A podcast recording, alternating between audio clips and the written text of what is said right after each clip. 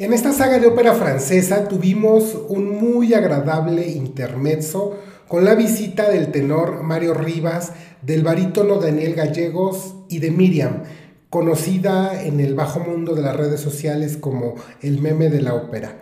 Si aún no escuchan sus participaciones, háganlo porque se están perdiendo de charlas increíbles. Pero aún no terminamos con los franceses Iniciamos en el siglo XVII con Lully y el Rey Sol y ya llegamos hasta el siglo XX. Y qué mejor que iniciar este siglo con Debussy. Debussy nació el 22 de agosto de 1862 y como casi todo gran músico fue un niño prodigio. Por eso no es de extrañarse que fuera admitido en el Conservatorio de París. El director del conservatorio era Ambroise Thomas, Recuerdan que hablamos de él y de su ópera Hamlet y de su ópera Mignot, pues él era el director cuando Debussy estudiaba. Y yo hago mucho énfasis en el conservatorio porque no es casualidad ni suerte que París se convirtiera en la meca de la ópera durante el siglo XIX, porque el conservatorio fue un pilar importantísimo ya que esta era una institución sólida de mucha tradición que formaba a los compositores, por supuesto subsidiada por el Estado. En su caso, por todos los estados que transitaron en el poder durante la historia de Francia. Por eso yo hago el énfasis desde Cherubini y los exámenes estandarizados que él implementó hasta Ambroise Thomas, que él creó clases nuevas para el clarinete y el fagot antes de la llegada de Tomás a la dirección, la enseñanza de los instrumentos de viento madre en el Conservatorio de París se centraba principalmente en la flauta y el oboe, mientras que el clarinete y el fagot eran considerados instrumentos secundarios y no recibían tanta atención en la formación de los estudiantes. Tomás reconoció la importancia de estos instrumentos y creó nuevas clases para ellos, lo que permitió que se les diera una atención más adecuada en la enseñanza musical. Varias generaciones después va a tomar provecho esto y como prueba escuchen a Ravel, por ejemplo. Pero regresando a Debussy, su estancia en el conservatorio no fue miel sobre hojuelas, porque aunque el conservatorio es muy importante, tiene el pequeño inconveniente que como toda institución educativa se mueve lento a los cambios. No crean que esto es nuevo debido a los cambios tecnológicos. Ya en el pasado ocurría lo mismo, más si consideran que el flujo de la información era aún más lenta. Entonces, Debussy ya disgustaba a muchos de sus profesores más conservadores. Pero a pesar de esto, Debussy ganó el Gran Premio de Roma en 1884 cuando apenas tenía 22 años. Otros notables compositores franceses, por cierto, para que preguntas del maratón, que ganaron este premio fueron Berlioz, Bizet, Gounod, Massenet, Fauré y Ravel. Este premio les daba una beca y para que además se quedaran en el Palacio Medici, pero este premio siempre ha tenido la polémica de ser muy criticado porque solo fomenta o solo fomentaba la imitación y no la originalidad ni la innovación muy parecido a los Óscares en la actualidad. Pocas películas innovadoras y originales han sido premiadas por la Academia de Hollywood. Este año fue una, fue una, excepción porque todo en todas partes y al mismo tiempo es una película espectacular. Y quizá la academia hizo el desempate por cuota racial y por ser políticamente correcta, porque para tener que desempatar otra gran película como lo fue Tar fue muy difícil. Pero esto no le quita la frescura e innovación a todo en todas partes, porque tiene una forma de contar la historia tan particular. Pero además, los amantes de la ópera vamos a reconocer en esta película una historia que conocemos muy bien, la historia de Electra. Todo en todas partes y al mismo tiempo es la Electra moderna, contada desde la ciencia ficción y el cine. Véanla porque créanme que vale la pena. Cerremos nuestro ya tradicional segmento ópera y cine. Regresando a Debussy, porque aunque fue rebelde, gracias al Conservatorio y al Premio de Roma, aprendió todas las reglas y las bases musicales. Porque antes de romper las reglas o transformarlas, hay que conocerlas a la perfección. Por eso, Debussy creó a lo que nosotros llamamos impresionismo musical Vamos a escuchar como primer ejemplo el preludio a la siesta de un fauno.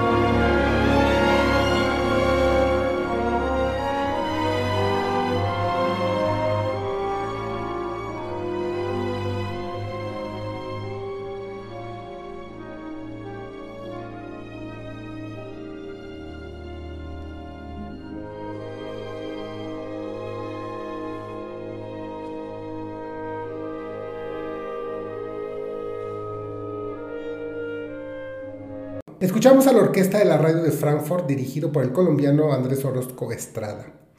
Debussy se inspiró en un poema de Mallarmé y se dan cuenta, vuelven a salir los simbolistas. Esos simbolistas que les conté en la melodía francesa hace más de un año. El impresionismo musical de Debussy se inspira en el simbolismo literario. Este fue un movimiento que buscaba explorar lo abstracto, lo subjetivo y lo sugestivo, en lugar de la representación directa de la realidad. Los simbolistas creían que la poesía y la literatura debían ser más evocadoras y misteriosas, y que debían sugerir significados ocultos y complejos. En el caso de Debussy, él logró crear una sensación de ambiente y atmósfera. ¿Cómo? Explorando nuevas formas de estructura musical. Por eso les digo que Debussy era un rebelde, y estos elementos estéticos se ven plasmados en su obra maestra Peleas y Melisande. Vamos a escuchar el inicio de esta gran ópera.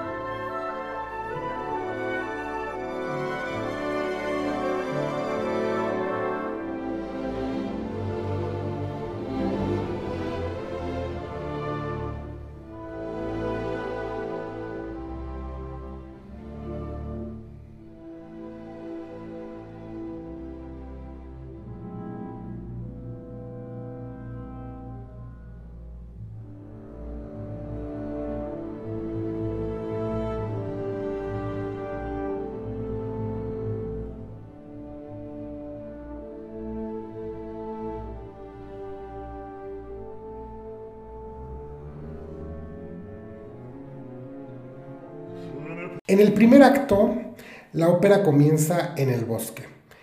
Aquí, Goló, el príncipe de Almont, se encuentra perdido y desorientado. Goló encuentra a Melisande, una joven misteriosa y enigmática, llorando junto a un manantial.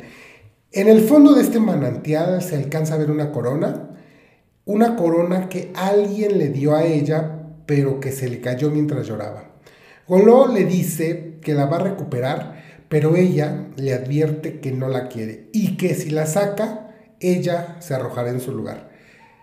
Pareciera que Melisande se escapó de un psiquiátrico, pero esto no es así. Recordemos que esto es simbolismo. Ella dice que viene de lejos, pero no nos dice exactamente de dónde. Entonces Goló se presenta y él se presenta como el príncipe nieto del rey Arkel, rey de Almond. Otro aspecto importante es cómo Debussy va a manejar el tiempo, porque esta escena termina aquí y de pronto en la segunda escena vemos cómo Genevieve está leyéndole al rey Arkel la carta que Goló le mandó a Peleas. Ahí nos enteramos que el objetivo de su viaje era para pedir la mano de la princesa Úrsula, pero él prefirió casarse con Melisande. En la carta relata que ya pasaron seis meses y que sigue sin saber nada de ella ni de dónde viene. Y les advierte que si no aceptan su matrimonio con Melisande, él, muy feliz, se irá para siempre. Pero si lo aceptan, deben encender una vela en la torre más alta. Pero el rey en su sabiduría, no se opone y manda a Pelea a que encienda la vela al tercer día, tal y como lo indica su hermano. Nuevamente bajo esta estructura fluida, llenas de flashes, así como un sueño en donde vamos y venimos, la siguiente escena, ya pasaron tres días y Genevieve está escoltando a Melisande hasta el castillo, pero en medio del camino se encuentra a peleas. Entonces Genevieve dice que debe ir por Iniold, el hijo de Goló, así que deja que Peleas la siga escoltando y mientras pasa esto, ellos platican del barco que está zarpando. Él le ayuda a bajar por un camino y le dice, te sostendré por el brazo, el camino es escarpado y está muy oscuro, quizá mañana me marche. Y Melisande le responde, ¿por qué te marchas? Y así termina el primer acto. Vamos a escuchar esa escena.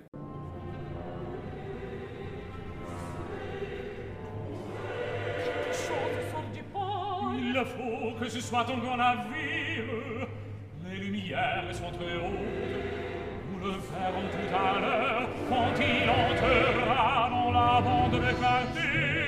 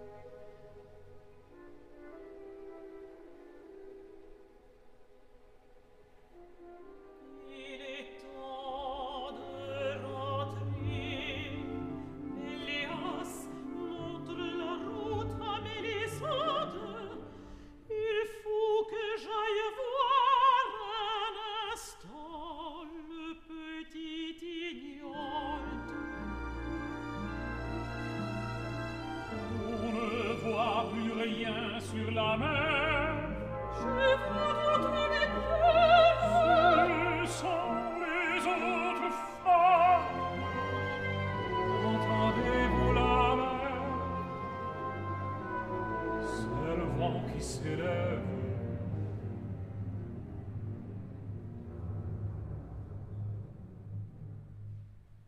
Descendons par ici,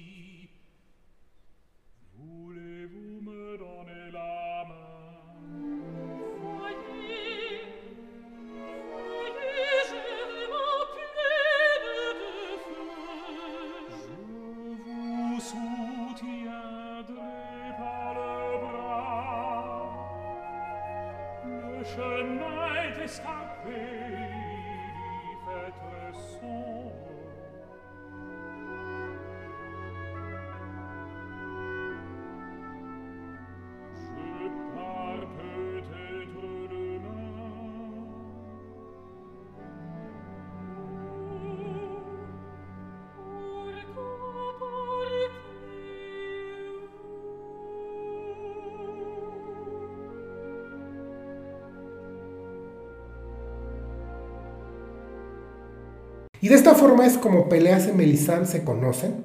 Si se dan cuenta, aquí no hay una escena de amor espectacular, no hay super violines, no hay fanfarrias. Así inicia el segundo acto, con ellos otra vez, pero ahora en una fuente. Peleas la lleva allí para presentarle la fuente y en esa fuente Melisande pierde el anillo que le dio su esposo Goló. Aquí podemos interpretar que este es el símbolo de que Melisande no tiene el compromiso con Goló o si lo tenía allí decide perderlo.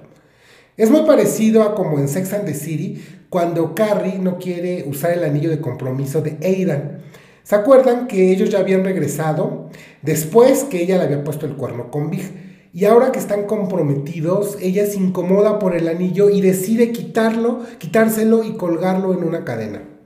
Esto, por supuesto, que a Aidan le causa desconfianza y al final ellos terminan su compromiso. Pues 100 años atrás y en la ópera francesa, Melisande, a Melisande le ocurre lo mismo. Entonces, Melisande está intentando adaptarse, no con mucho éxito, a su nueva vida en el castillo, pero ella se siente cada vez más insatisfecha y melancólica. Peleas y Melisande al mismo tiempo comienzan a pasar más tiempo juntos en secreto, explorando los jardines y compartiendo confidencias. A medida que su relación se intensifica, llegamos al acto 3 y la famosa escena de Rapunzel, porque aquí tenemos una escena muy parecida a la de Rapunzel en una torre con los cabellos de Melisande cayendo por toda la torre y este pelea subiendo por él. En, esta escena ella inicia cantando, mis largos cabellos descienden hasta el umbral de la torre, mis cabellos te esperan a lo largo de la torre durante todo el día, durante todo el día. San Daniel y San Miguel, San Miguel y San Rafael, yo nací un domingo, un domingo al mediodía.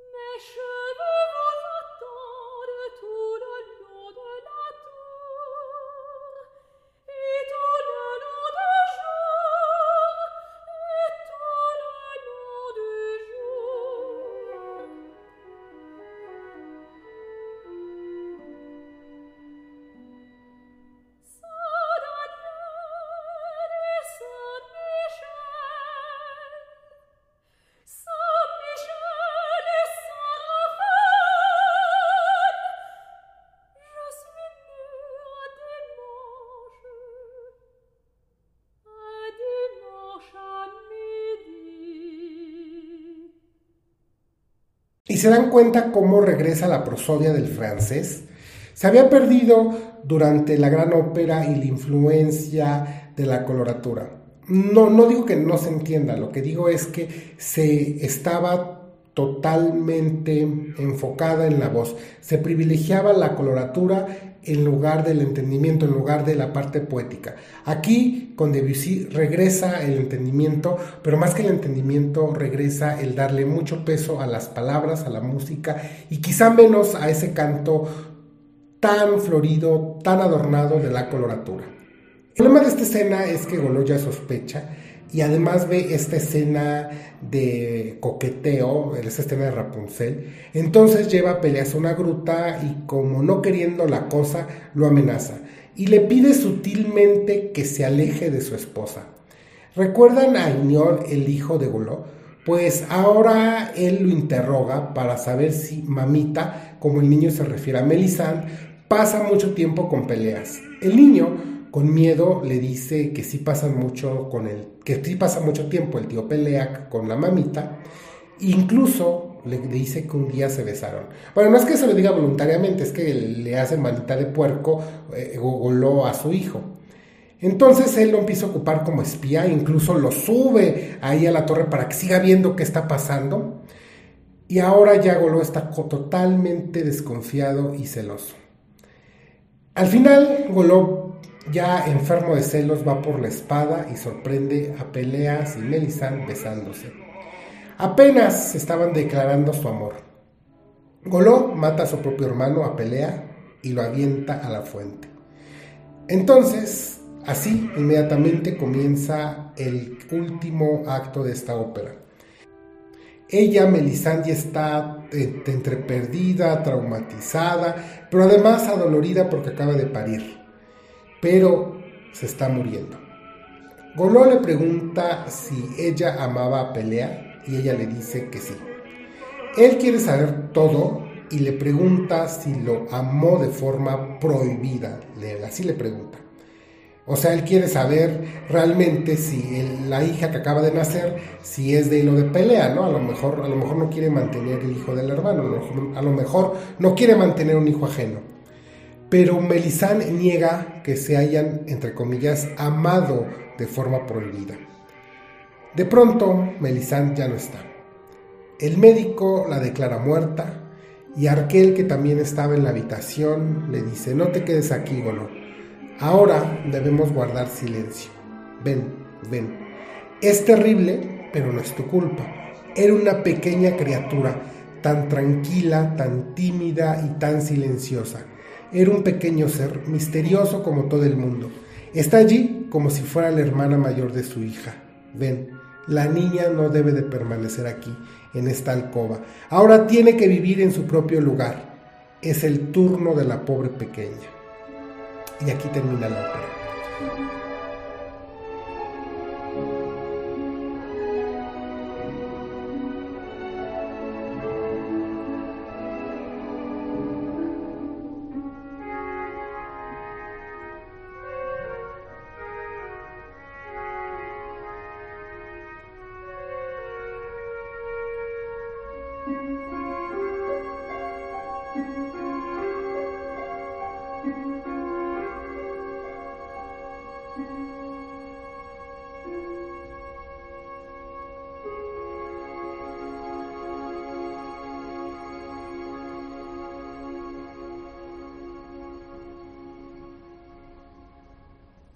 Fíjense que cuando comencé esta saga de ópera francesa, yo sabía que debía terminar con Peleas y Melissa, porque esta es la obra que cambió la música francesa del siglo XX.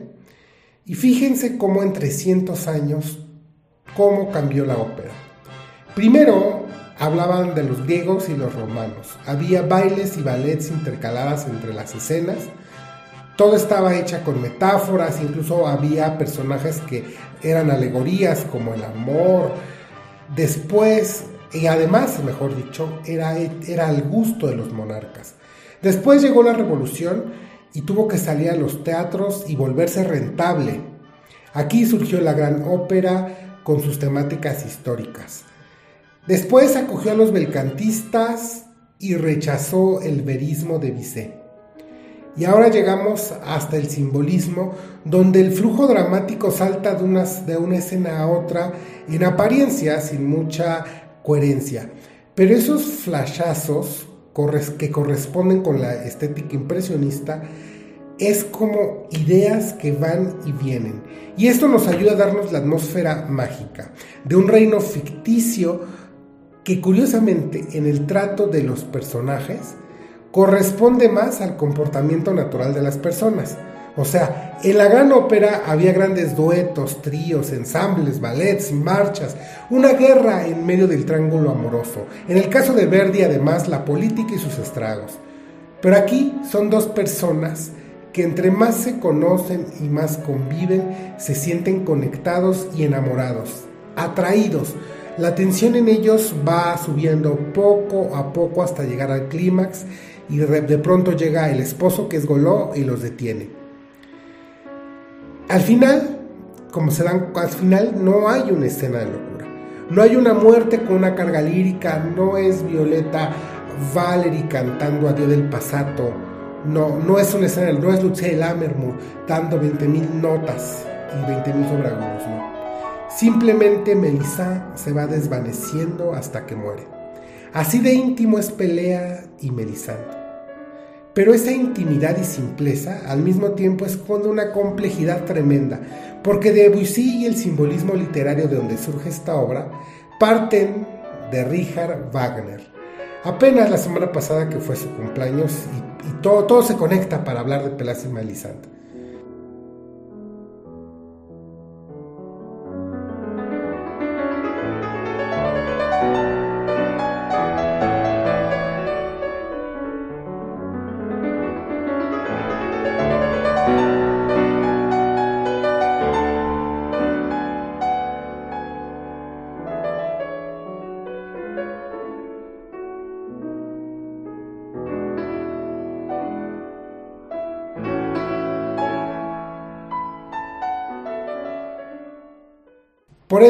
les digo que la ópera se clasifica como antes y después de Wagner y Verdi.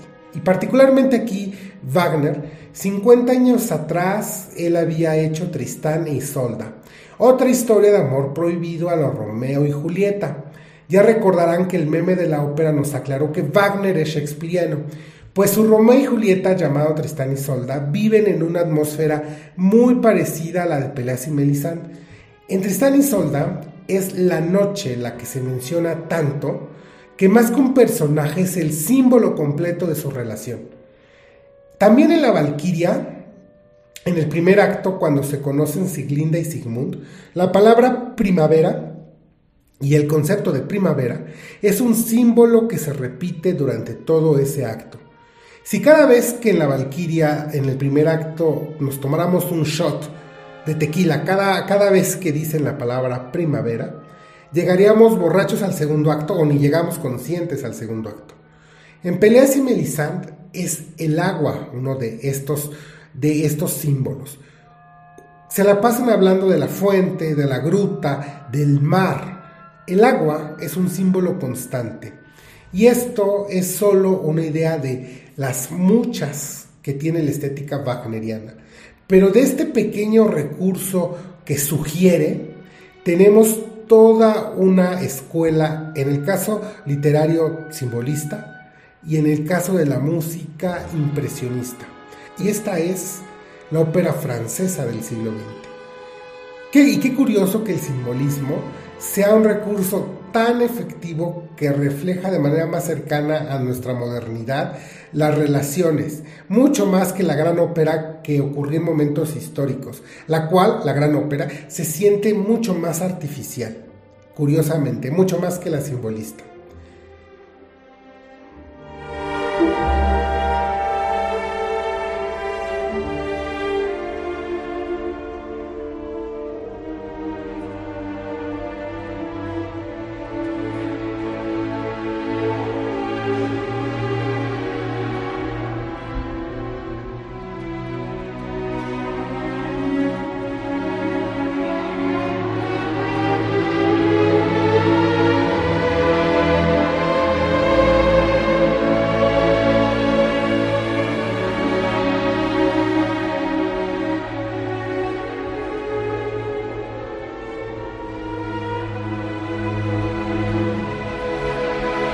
Pero yo me rehuso a cerrar mi ciclo de cine francés. Estoy bajo el hechizo de los franceses. Así que la siguiente semana, ahora sí ya para cerrar este ciclo, vamos a platicar nuevamente de la melodía francesa y de otras canciones antiguas. Porque terminando la melodía francesa vamos a, continuar después de Pelas y Melisán cronológicamente por todo el siglo XX. Y ya platicaremos de las óperas más representativas de este siglo, desde las francesas, las italianas, las alemanas, las inglesas y hasta de las latinas y norteamericanas. Pero por lo pronto yo les pido que se suscriban y me sigan. Si me escuchan en Spotify, califíquenme con 5 estrellas.